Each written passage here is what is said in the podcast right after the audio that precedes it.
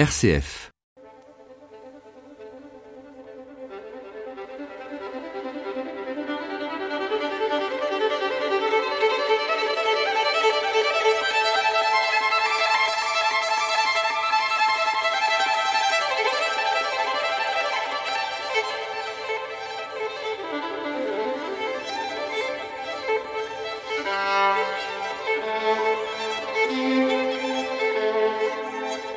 Si la cité de Carcassonne est aujourd'hui internationalement connue pour ses remparts médiévaux restaurés par Viollet-le-Duc, beaucoup de visiteurs ignorent par contre que cette cité de Carcassonne recèle un joyau d'art religieux, la basilique Saint-Nazaire et Saint-Cels.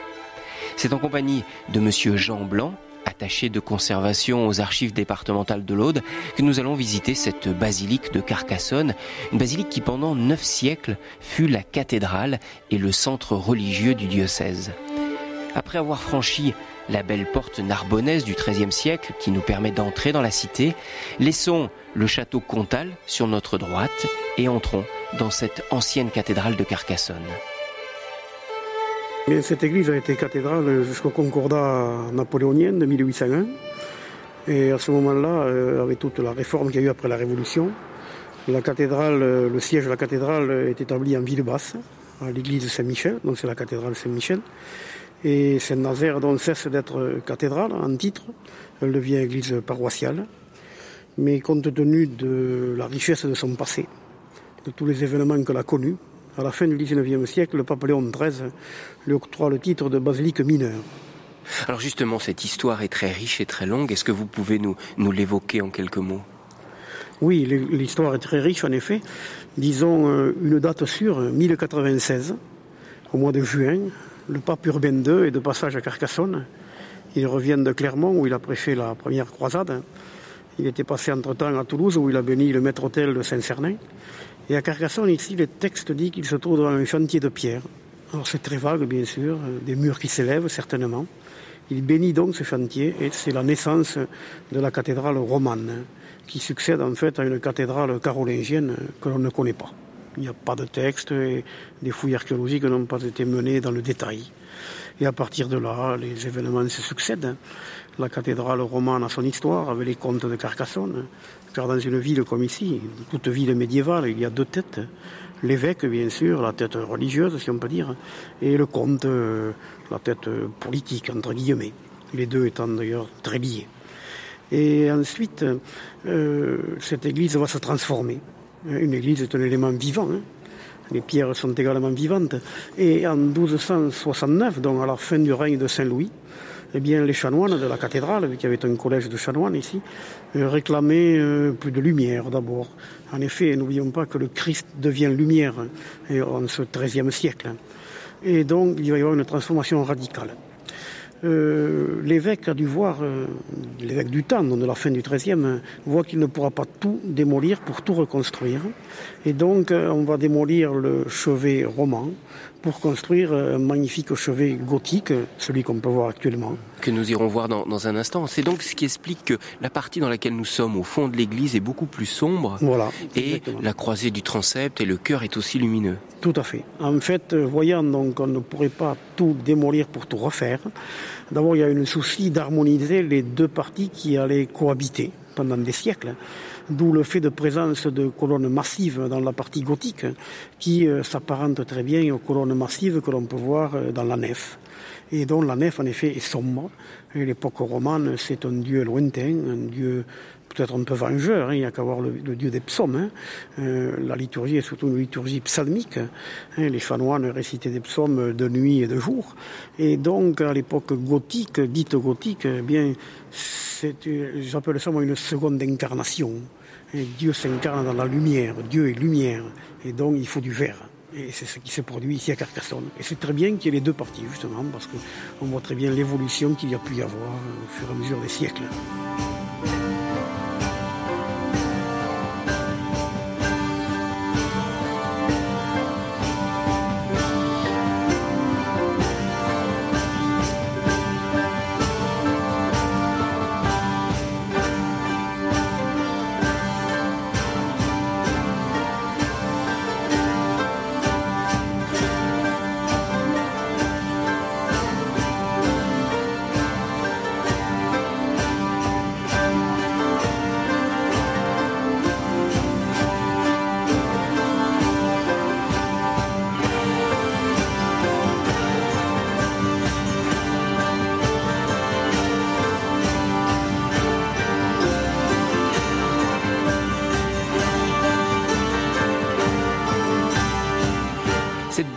S'appelle la basilique des saints Nazaire et Cels. On, ne connaît pas très très bien ces saints. Oui, Quelques éléments sur leur vie.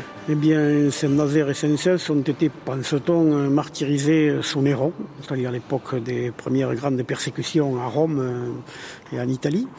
Euh, Saint Nazaire, le maître en fait, et Saint Cels, le disciple, ont évangélisé euh, le sud de la Gaule. Il serait passé ici euh, dans la région de Carcassonne et puis ensuite euh, vers Toulouse et surtout également euh, l'Italie du Nord aussi à Milan.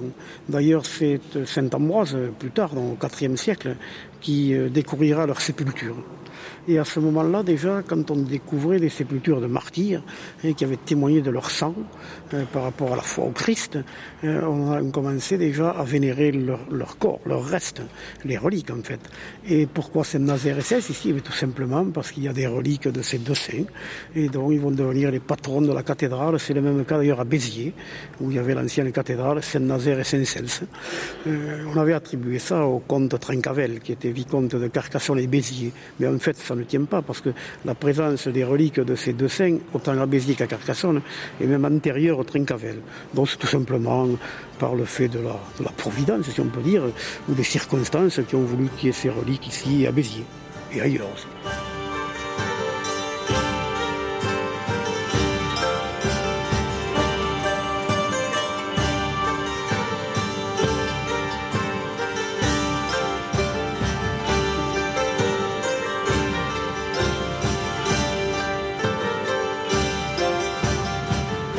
Monsieur Jean Blanc, nous allons quitter le, fond de cette euh, basilique Saint-Nazaire et, pour, euh, pour aller découvrir le cœur, qui est quand même la partie vraiment la, plus intéressante. Oui, c'est la partie la plus intéressante de loin, oui. En effet, la, nef euh, a été pas mal modifiée. les sculptures sont assez rares. Quelques chapiteaux romans, bien sûr, intéressants. Mais c'est surtout les vitraux et les grandes sculptures de pierre qui ornent le cœur qui attirent l'attention.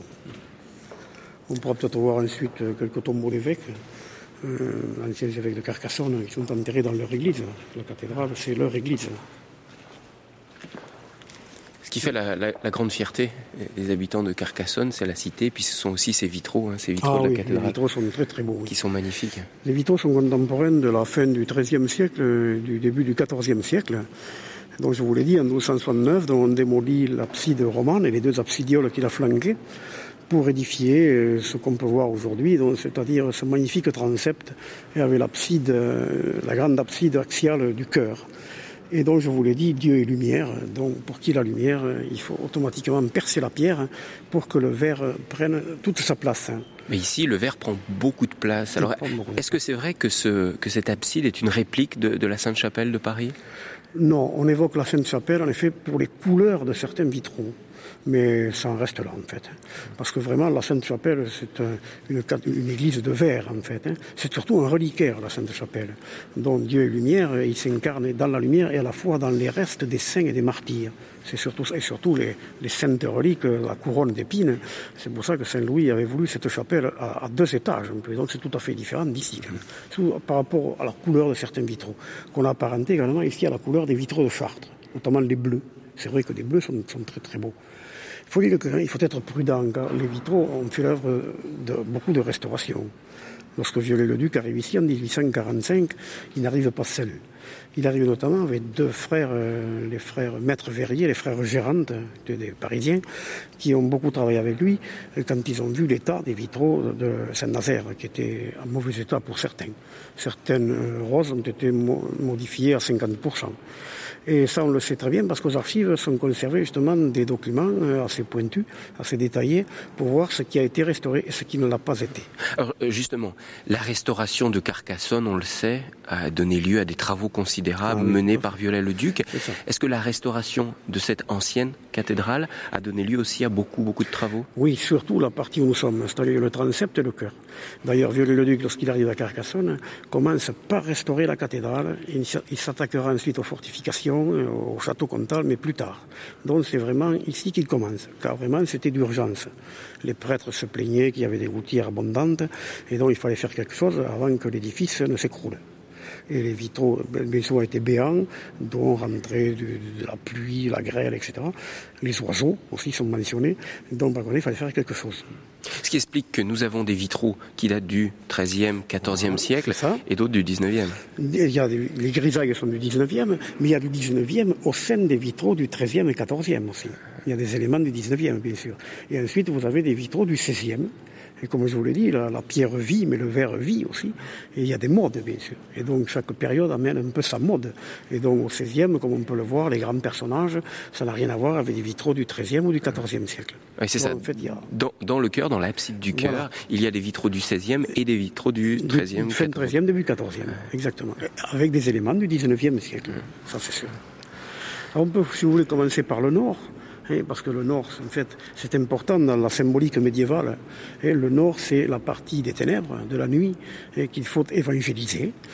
C'est pour ça que le diacre euh, chantait l'évangile en direction du nord. Ce n'est pas pour rien, tout est symbole. Et au nord, nous trouvons la Vierge Marie, dans la belle rosace de couleur bleue surtout, le bleu domine, c'est la Vierge au centre, dans le quadrilobe central, qui présente son fils sur ses genoux comme un ostensoir vivant en fait. D'ailleurs, elle est encensée par des anges turiféraires. Malheureusement, cette rose, donc, fin 13e, avait beaucoup souffert, d'où des restaurations assez importantes, mais à la limite, quelqu'un qui ne le sait pas ne peut pas le, deviner, je veux dire, hein, parce que c'est une harmonie parfaite. Et faisant suite à la présence de la Vierge dans la rosace nord, il y a l'arbre de Gessé. Là aussi, ce n'est pas pour rien, bien sûr, et c'est toute la symbolique. Hein. N'oublions pas que l'arbre de Gessé, la tige, la tige, c'est la Vierge. En latin, d'ailleurs, euh, virga, la tige, virgo, la Vierge. Saint Bernard, qui a fait pas mal de sermons à ses moines sur la Vierge Marie, insiste pas mal en jouant sur les mots. C'était un poète, en fait, Bernard de Clairvaux il insiste pas mal, c'est un latiniste éminent. Donc on, voit, on peut voir Gessé endormi, vêtu d'un manteau vert. Qui est à la base. Voilà, à la base de l'arbre. Euh, et de son flanc sort l'arbre que l'on voit où se succèdent les rois de l'Ancien Testament, avec David bien sûr, avec sa petite harpe, et tous les autres rois, Asa, Abias, etc., qui montent, qui montent vers euh, ensuite le Christ. On voit le Christ qui ressuscite et qui sort du tombeau dans le trilobe au-dessus de l'arbre, au-dessus des colombes du Saint-Esprit. Et donc tout est accompli. Hein. Euh, la Vierge, la tige, le Christ, la fleur de la tige. Et donc c'est le cycle marial qui est au nord. Et à Reims, vous avez le portail de la Vierge au nord, à Chartres également, donc ça c'est tout à fait normal. Et rien n'est fait au hasard, bien entendu, c'est évident. Même les couleurs, il y avait un code des couleurs au Moyen Âge, et par exemple les, couleurs que vous pouvez voir sur ce vitrail de Carcassonne, euh, vous les trouvez dans des enluminures représentant l'arbre de Gessé, le même thème donc, notamment la Bible de la Grande Chartreuse, euh, écrite au XIIe euh, et début XIIIe, qui est conservée actuellement à Grenoble. Vous avez un arbre de Gessé, et avec Gessé vêtu de vert, et avec les rois, euh, mêmes habits, même couleurs quasiment. C'est-à-dire que les couleurs sont un peu plus sombres au nord qu'au sud? Euh, oui, oui, bien sûr. D'autant plus qu'évidemment, au sud, en plus, c'est là où on reçoit plus de lumière. Et d'ailleurs, vous verrez dans les roses qu'il y a une grande différence. Vous voyez que la rose nord, en effet, est un peu sombre. plus sombre et la rose et sud. La rose sud est beaucoup plus claire. Beaucoup plus claire. vous avez le vert translucide qui intervient. Il n'y est pas ici, il n'y est pas au nord. Les bleus ont quasiment disparu, laissant place à des verts tendres. Hein. Presque euh, turquoise. du jaune un peu, voilà, c'est ça. Les, les, rouges soutenus ont quasiment disparu aussi. Euh, et les verts sombres également ont disparu.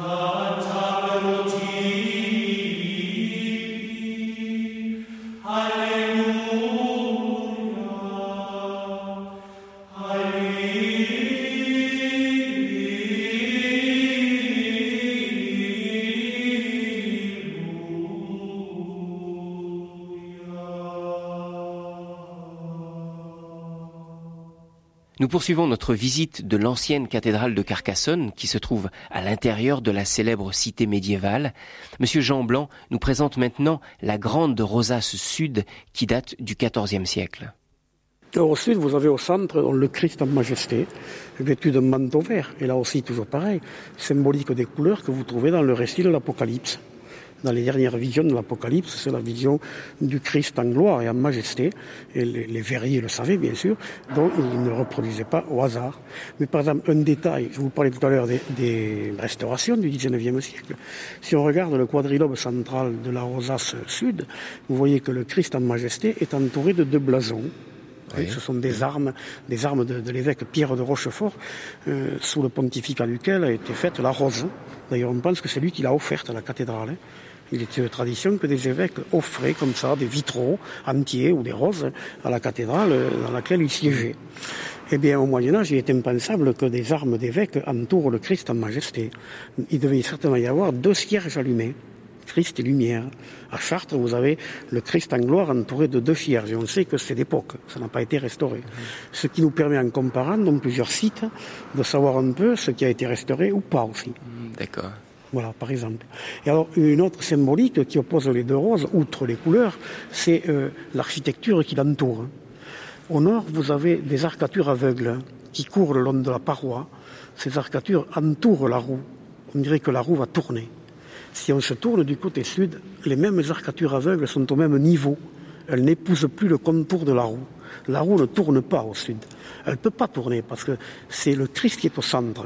Et on passe du temporel à l'intemporel.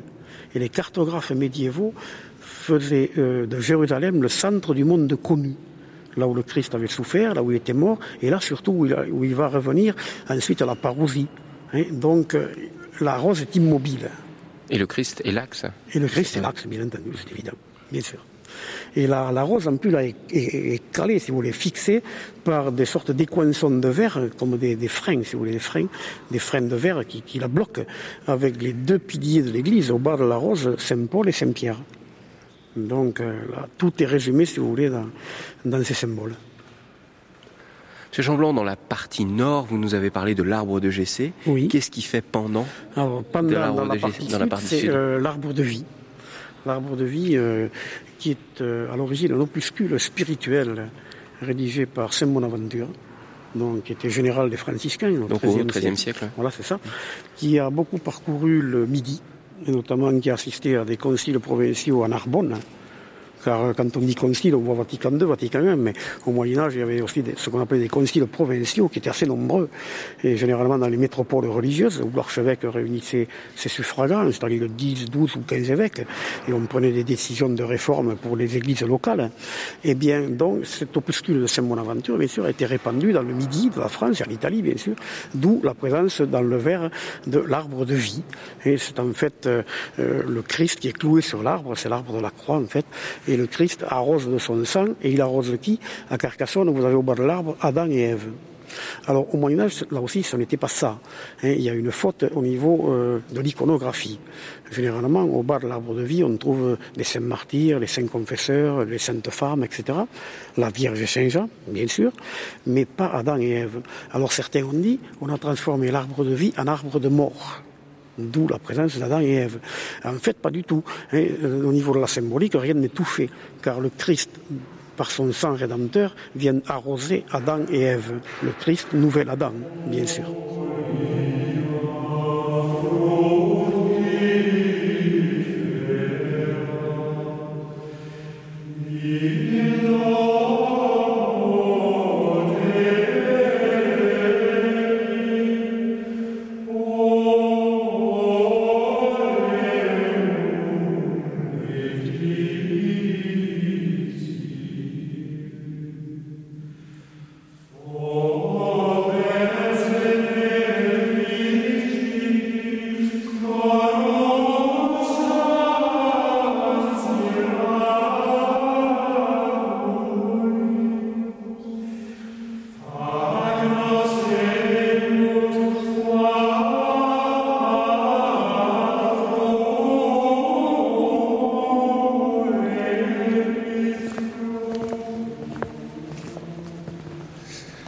Monsieur Blanc, dans la partie nord, dans la croisée du transept de cette ancienne cathédrale de, Carcassonne, il y a une pierre très très étonnante, une pierre qui attire toujours l'attention. Qu'est-ce que c'est que cette pierre sculptée? Oui, alors cette pierre a été trouvée ici dans la cathédrale, hein, qui a fait l'objet de fouilles archéologiques, notamment lors de travaux qui se sont succédés ici, notamment pour la mise en place du chauffage souterrain ou autre. Donc il y a toujours des travaux qui sont effectués, bien sûr. Et donc on trouve euh, des éléments intéressants, bien souvent. La pierre, on voit qu'elle a été déjà coupée en deux. Est-ce la partie la plus importante ou la moins importante On ne le sait pas parce qu'on n'a pas retrouvé l'autre partie. Mais on voit un siège de ville au Moyen Âge avec des machicoulis, des machines de guerre hein, qui sont ici. Euh, on voit des présences d'hommes, euh, de soldats, etc. Donc un siège de ville.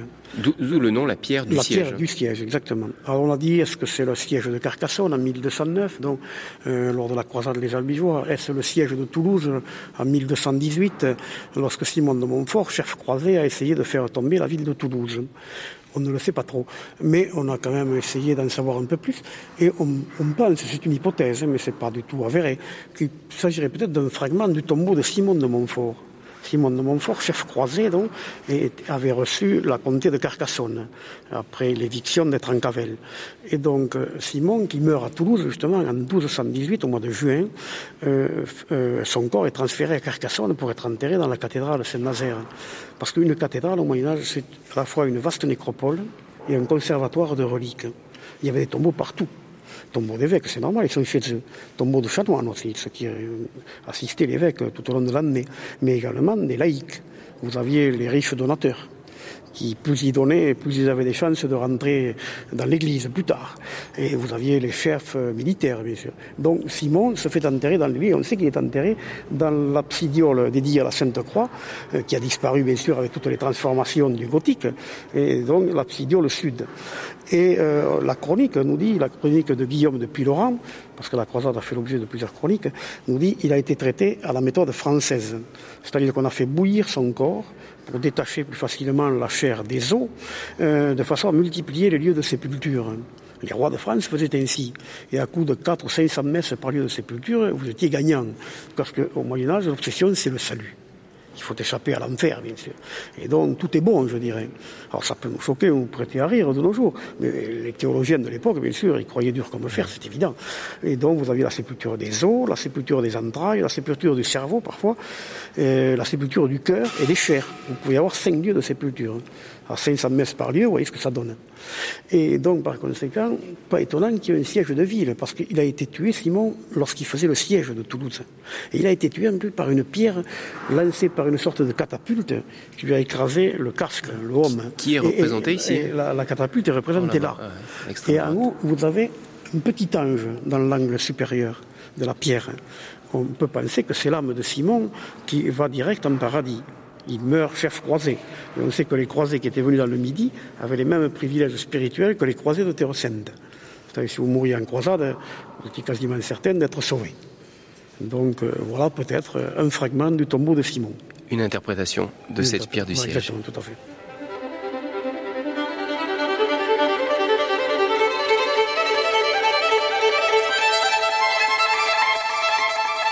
Nous poursuivrons dans notre prochaine émission cette visite de la basilique Saint-Nazaire et Saint-Cels de Carcassonne. Monsieur Jean Blanc nous fera découvrir, toujours avec autant d'érudition et de modestie, la très belle chapelle de Pierre de Roquefort.